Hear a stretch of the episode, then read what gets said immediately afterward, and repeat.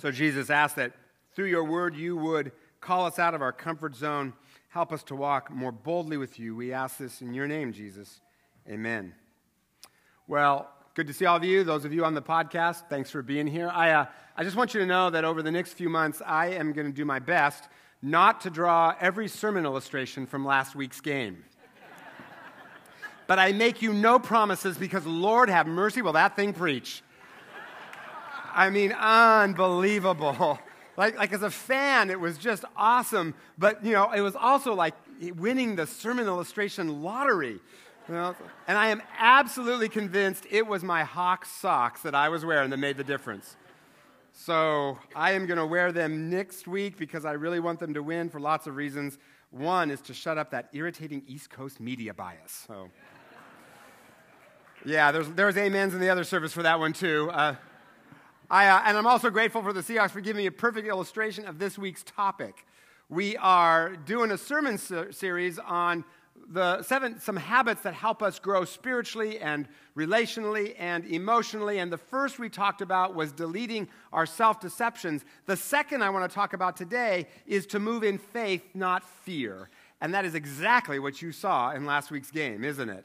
I mean that that fake field goal that was that was bold uh, and especially, man, that last catch. You know, after five failed pass attempts to Kearse, four of which were intercepted, it would have been so easy for Russell Wilson to just look for other options than Kearse and understandable fear that this wasn't his day, it's a bad idea to throw to him.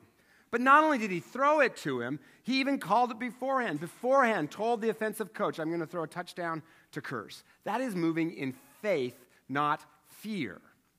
And that's the kind of habit we need in order to grow spiritually, emotionally, and every other way. But before I go further, I just want to pause and say, notice I said the word move in faith, not fear.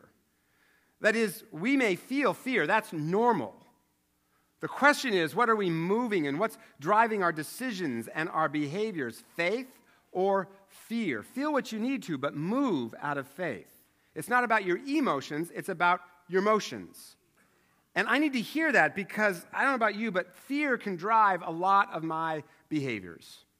For instance, a lot of us overschedule our kids for fear that they're going to miss some educational or athletic opportunity they need to get into Harvard or something like that.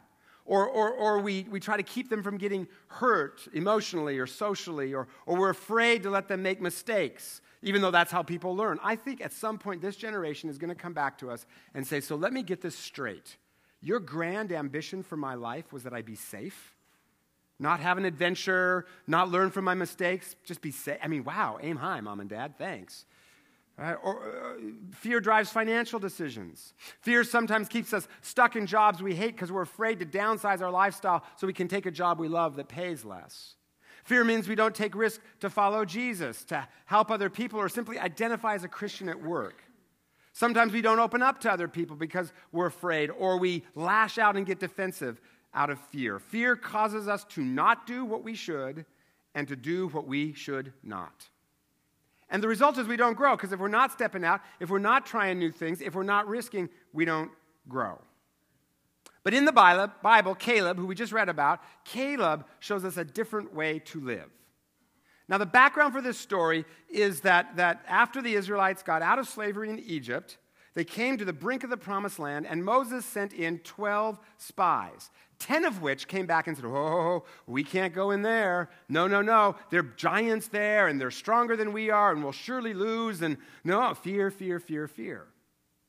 But Joshua and Caleb said, No, the Lord is with us. We can do this. And Caleb shows us a couple of things about moving in faith not fear. And the first is this don't buy the false bravado of the enemy. The text says that the ten fearful spies spread among the Israelites a bad report. We saw the Nephilim there. We seemed like grasshoppers in our own eyes. We'll get beat. We can't do it. Now, the Nephilim was a race of giants that lived before Noah's flood. But there weren't two Nephilim on that ark. So, how were they supposed to have survived Noah's flood? Right? They didn't. These spies, they're exaggerating their report. They're, they're, they're spreading a bad report, and it's exaggerated. You know, suddenly the promised land is like Jurassic Park, and, you know, there are these humanosauruses there, and we can't go in. Now, I'm sure they made it sound all very rational, like we do. Well, you know, I'm just being a good steward of my life and I don't want to take foolish risks. Well, yeah, that's true. But if we let that be an excuse for moving in fear, we don't grow. And so often, what we fear is exaggerated all hat and no cattle. And if we just confront it in the name of Jesus, it will retreat. As a lot of you know, last year, Robinson Cano came over from the New York Yankees to play with the Mariners. And a lot of Yankees were kind of ticked off at him for that. So last spring, when the Mariners were in New York to play the Yankees, the Jimmy Fallon show put a cardboard cutout of Robinson Cano up that, that New Yorkers could boo at. Only when they did it, they, they, they got a surprise. Take a look. Are you going to boo him? Uh, you know, he won a World Series ring here, but he did leave for the money, so. Why don't you go ahead and give him as many boos as you want? Come on, Robinson. I mean, how many World Series titles do the Mariners have? Oh, come on, boo! You're better than that. Boo! Boo, Robinson, you should have stayed here. Winners is in New York, not in Seattle. Try booing him one more time. Boo! Stay in Seattle. We don't need you in New York. Hey! How are you? Good, how you doing? I'm good. How are you? I'm good, good. Boo! Boo! Boo! Actually, try one more. One more. Yeah.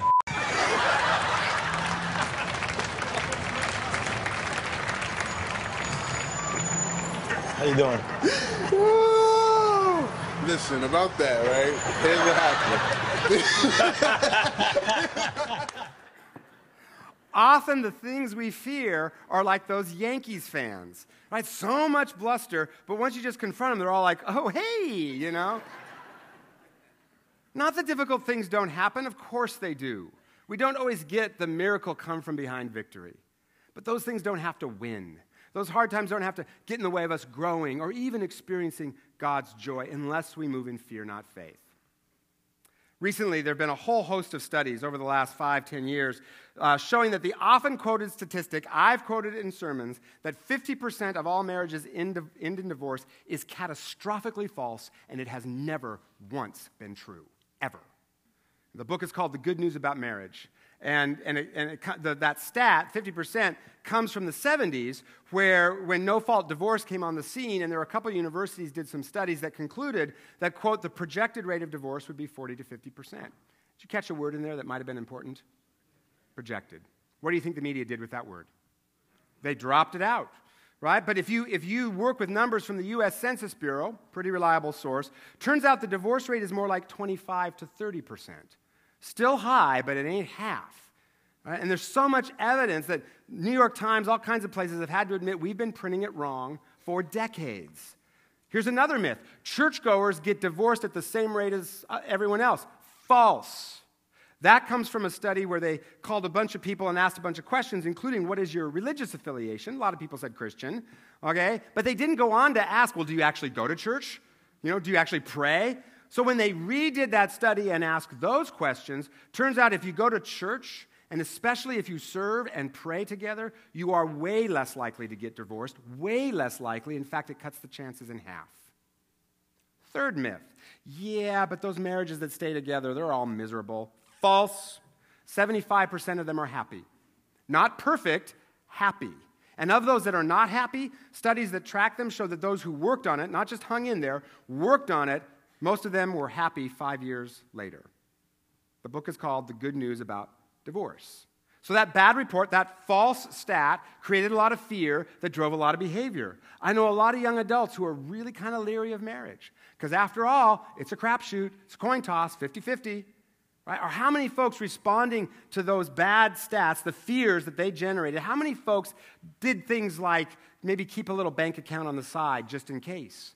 which can create distrust in a marriage. And suddenly now you've got marriage problems, and your fear has led to a self fulfilling prophecy. How many people, when they got in a tough time, thought, well, I just must be in the wrong 50%? And then they just left the marriage. All because a cynical and irresponsible media spread a bad report that created a lot of fear that drove a lot of behavior. Man, I think those guys should be fined. A little time in jail wouldn't hurt either.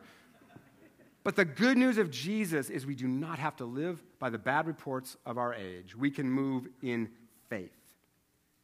In our text, God says of Caleb, My servant Caleb has a different spirit. Caleb had a different spirit. He didn't let his circumstances or his fears drive him. Don't let your emotions dictate your motions. Feel what you need to feel, but move in faith. I've told you before that when I did college ministry, my group met every Wednesday night. And every Wednesday morning, I'd be so nervous. I'd, I'd be dizzy. I'd, I'd feel like I was going to throw up. I'd just be paralyzed. I couldn't write the talk for that night. And I would just stare at my computer. I'd show up. You can ask Jesse Rice. He was there with me. You know, I'd show up. My eyes would be wide open. I'm just like terrified, right? Finally, I put a sign on my computer that said, This is what I do. On Wednesdays, I feel like I'm going to throw up. This is what I do. But I'm still going to write a talk. It may be terrible, but I'm still going to write it. I'm still going to go give it. I'm going to feel fear, but I'm going to move in faith. Now, we need the power of the Holy Spirit to help us do that, and I'll, I'll mention that in a minute. But, the, but, but, but, but do not buy the enemy's bluster, the bad, exaggerated reports. Move in faith. Second, background doesn't matter, faith ground does. The text we read today starts out Now Caleb, son of Jephunneh the Kenizzite, said, Now it'd be easy to read right past that sentence, right? But it's actually pretty important because Kenizzites, see, they were enemies of Israel. So Caleb is an enemy, and yet he's being accepted into the community. Just shows even enemies could be accepted into the Israelite community and inherit the land, as Caleb is doing here. Furthermore, Caleb's name means dog. Only back then, dogs weren't considered cute, furry little pets, you know, the kind my daughter wants, but her parents are too mean to get her one, right? dogs, dogs, were con- dogs were considered unclean, nasty little brutes, you know, cats. so, why? I'm getting some thumbs up here in the front row. Like, go after the cats. Right? So, so, I mean, you know, why his parents named him dog, who knows, right? It's an insult. So let me ask, do you think Caleb maybe had some baggage? Maybe he had some wounds, you know, growing up all the time saying, hey, dog, only not in the good way, right? Often our background, our wounds, that, that time the teacher said you were stupid or whatever, it just paralyzes us. Last week, during last week's game, when the Packers were attempting a field goal, my wife was doing her best to make them miss. So when the kicker was lining up, she said to him through the TV, Oh, you feel your confidence slipping. You're not going to make this one. Oh, that kid who called you a dork in seventh grade is right. You really are a dork. Uh, and yes, it's true. Your dad really does love your brother better than you. You're going to miss it. Right? That's my wife doing her part for the team. Right? But isn't that what happens to us in life? You face that job interview or that big assignment at school or asking someone out on a date or even just say going to a church retreat to meet new friends and all those voices from the past come back. You're not cool enough. You're not smart. You're not this enough or that enough. Too much of this and not enough of the other. And it directs our actions. Maybe we don't try for that new job or we don't try to meet new people or we risk we don't risk being vulnerable to go deeper in a friendship because those voices from the past haunt us. You can't, you won't, you never, you always. And so we don't even try. And it becomes a self fulfilling prophecy. I don't have any friends. It's because you didn't go to the retreat, dude. Right? It becomes a self fulfilling prophecy. When the Israelites are afraid to take the land, they say, Why is the Lord bringing us to this land only to let us fall by the sword? We should choose a leader and go back to Egypt. Well, there's a good idea. Go back to where you were slaves. Bravo, Israelites. Well done. They've got this slave mentality, so enslaved by their past, they can't imagine a better future. And the thing about slaves is there's always someone there to feed them. So they kind of become helpless, and sort of, if anything good is going to happen, someone else is going to have to do it for me. So God says, I will do to you the very thing I heard you say. In this wilderness, your bodies will fall, every one of you 20 years old or more. And that's God's way of saying your fears have become a self fulfilling prophecy. You're still thinking like slaves. You won't do what it takes to go into the promised land. You won't do it. So they, what they end up is just wandering in the wilderness for 40 years until that generation all dies in the wilderness, just like they said they were afraid to, and a new generation comes of age and they're, they're able to take the promised land. If we live by the voices of our past, or live in a victim mentality, which I see a lot of, oh, my past, my parents, my, oh, you know, if it's gonna, something good's gonna happen, someone's gonna have to do it for me. It becomes a self fulfilling prophecy and we don't grow. Who cares what that idiot said about you in sixth grade? Who cares the labels that your teachers or your bosses or Who cares? You are God's son. You are God's daughter. You are who He says you are. You have what He says you have, and you can do what He says you can do. And with Jesus, past performance is never indicative of future results. Background doesn't matter, faith ground does. And then finally, the third way to move in faith, not fear, is to pray this prayer Lord, give me hill country story we read today happens 45 years after the Israelites were afraid to go into the promised land. That whole generation has died except for Jake, uh, Joshua and Caleb. And now they've conquered the land and they're dividing it up. And Caleb gives this great speech. Here I am today, 85 years old. I am still as strong today as the day Moses sent me out. I am just as vigorous to go out to battle now as I was then. Now give me this hill country that the Lord promised me that day. You yourself heard then that the Anakites were there. Their cities are large and fortified. But the Lord helping me, I will drive them out just as he said. Brave heart. You know, senior citizen, brave heart. And don't you want to be like that when you're 85? And what I love about this church is that those of you who are in your seasoned years, so many of you are like this. Caleb says, Give me hill country. And what's interesting about that is in a military campaign, the lowlands are the easy thing to take, the hills are harder. But the best part of Israel is the hill country. Sometimes the best things in life are hard. Now, don't reverse that. Just because it's hard doesn't mean it's good, but better is often harder. It's harder to work on a marriage, but so often it leads to something so much better. Not just we stuck it out, but you know, we've got this great marriage now. It's harder to be part of God's rescue mission, to help someone, to care for the poor, the marginalized, to mentor, but it adds excitement and, and, and, and vision and, and, and meaning and purpose and adventure in our lives. It is hard to stick with something over the long haul. We want it instantly. But many of the most rewarding things in life are decades in the making. Just like a building is built brick by brick, things like noble character and raising great kids and making a difference in the world is built decision by decision, act by act, over decades. And to do this, we need three things. We need His power, because this ain't self help. This whole series is not about self help. We need the Holy Spirit empowering us. We need to connect to Him in prayer and worship. This is not about what we do. We need the power of the Holy Spirit. We need His power. We need His Word.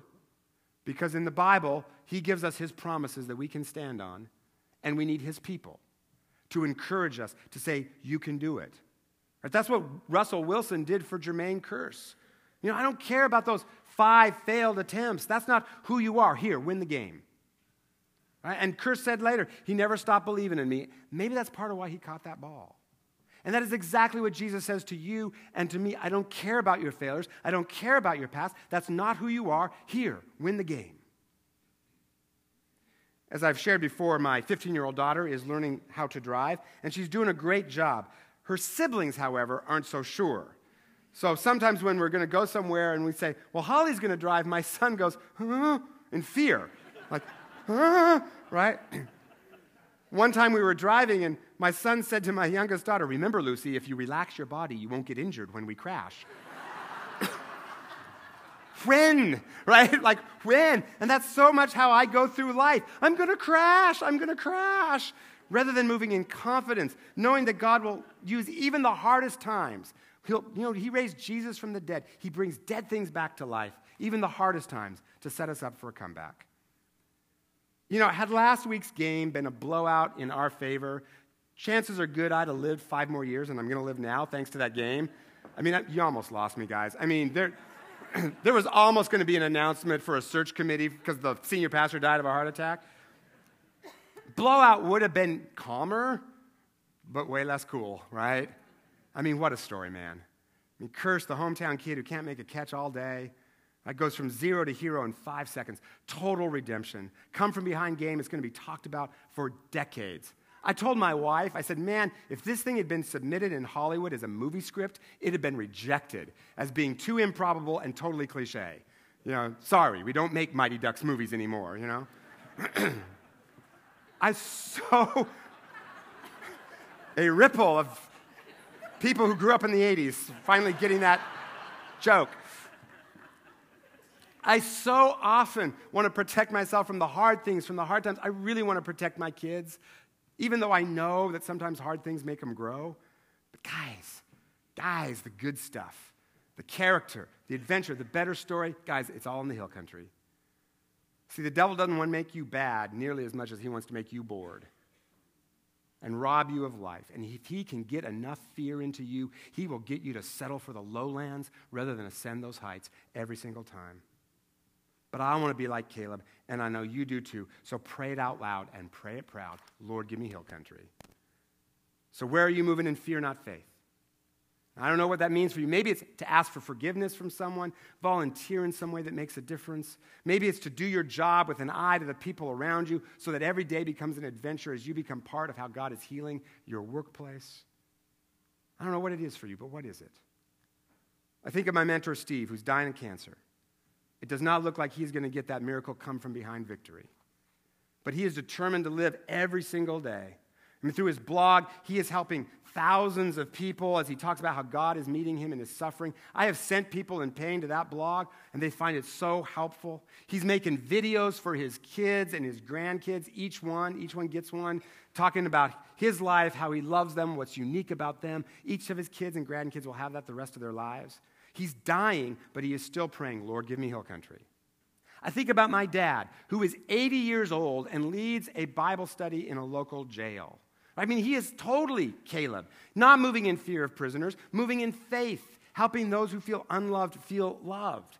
And he's having a blast. And studies show that, especially for juveniles in trouble with the law, if someone spends just one hour a week with them, they are far less likely to offend, reoffend. Right? That's a lot of crime. That's a lot of victims that aren't going to happen because Christians like my dad are moving in faith, not fear.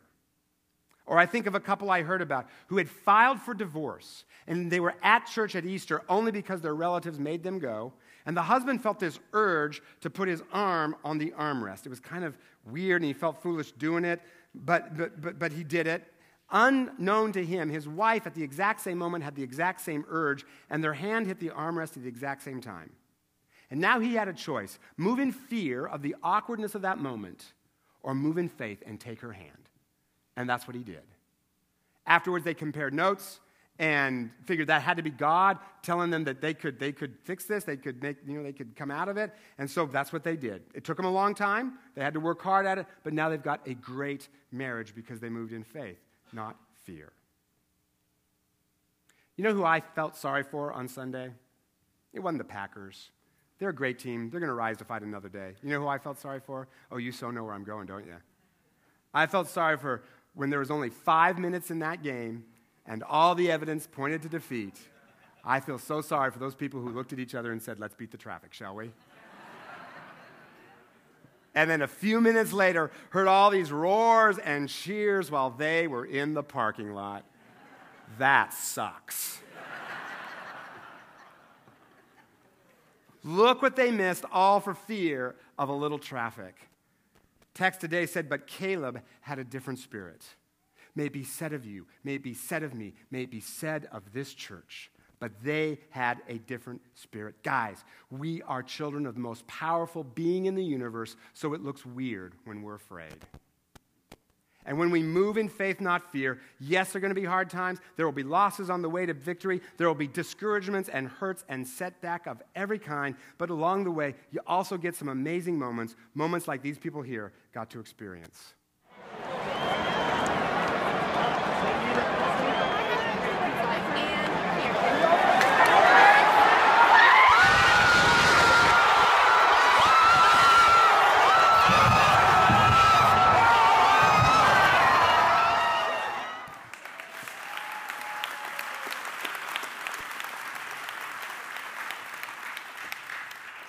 It just doesn't get old, does it?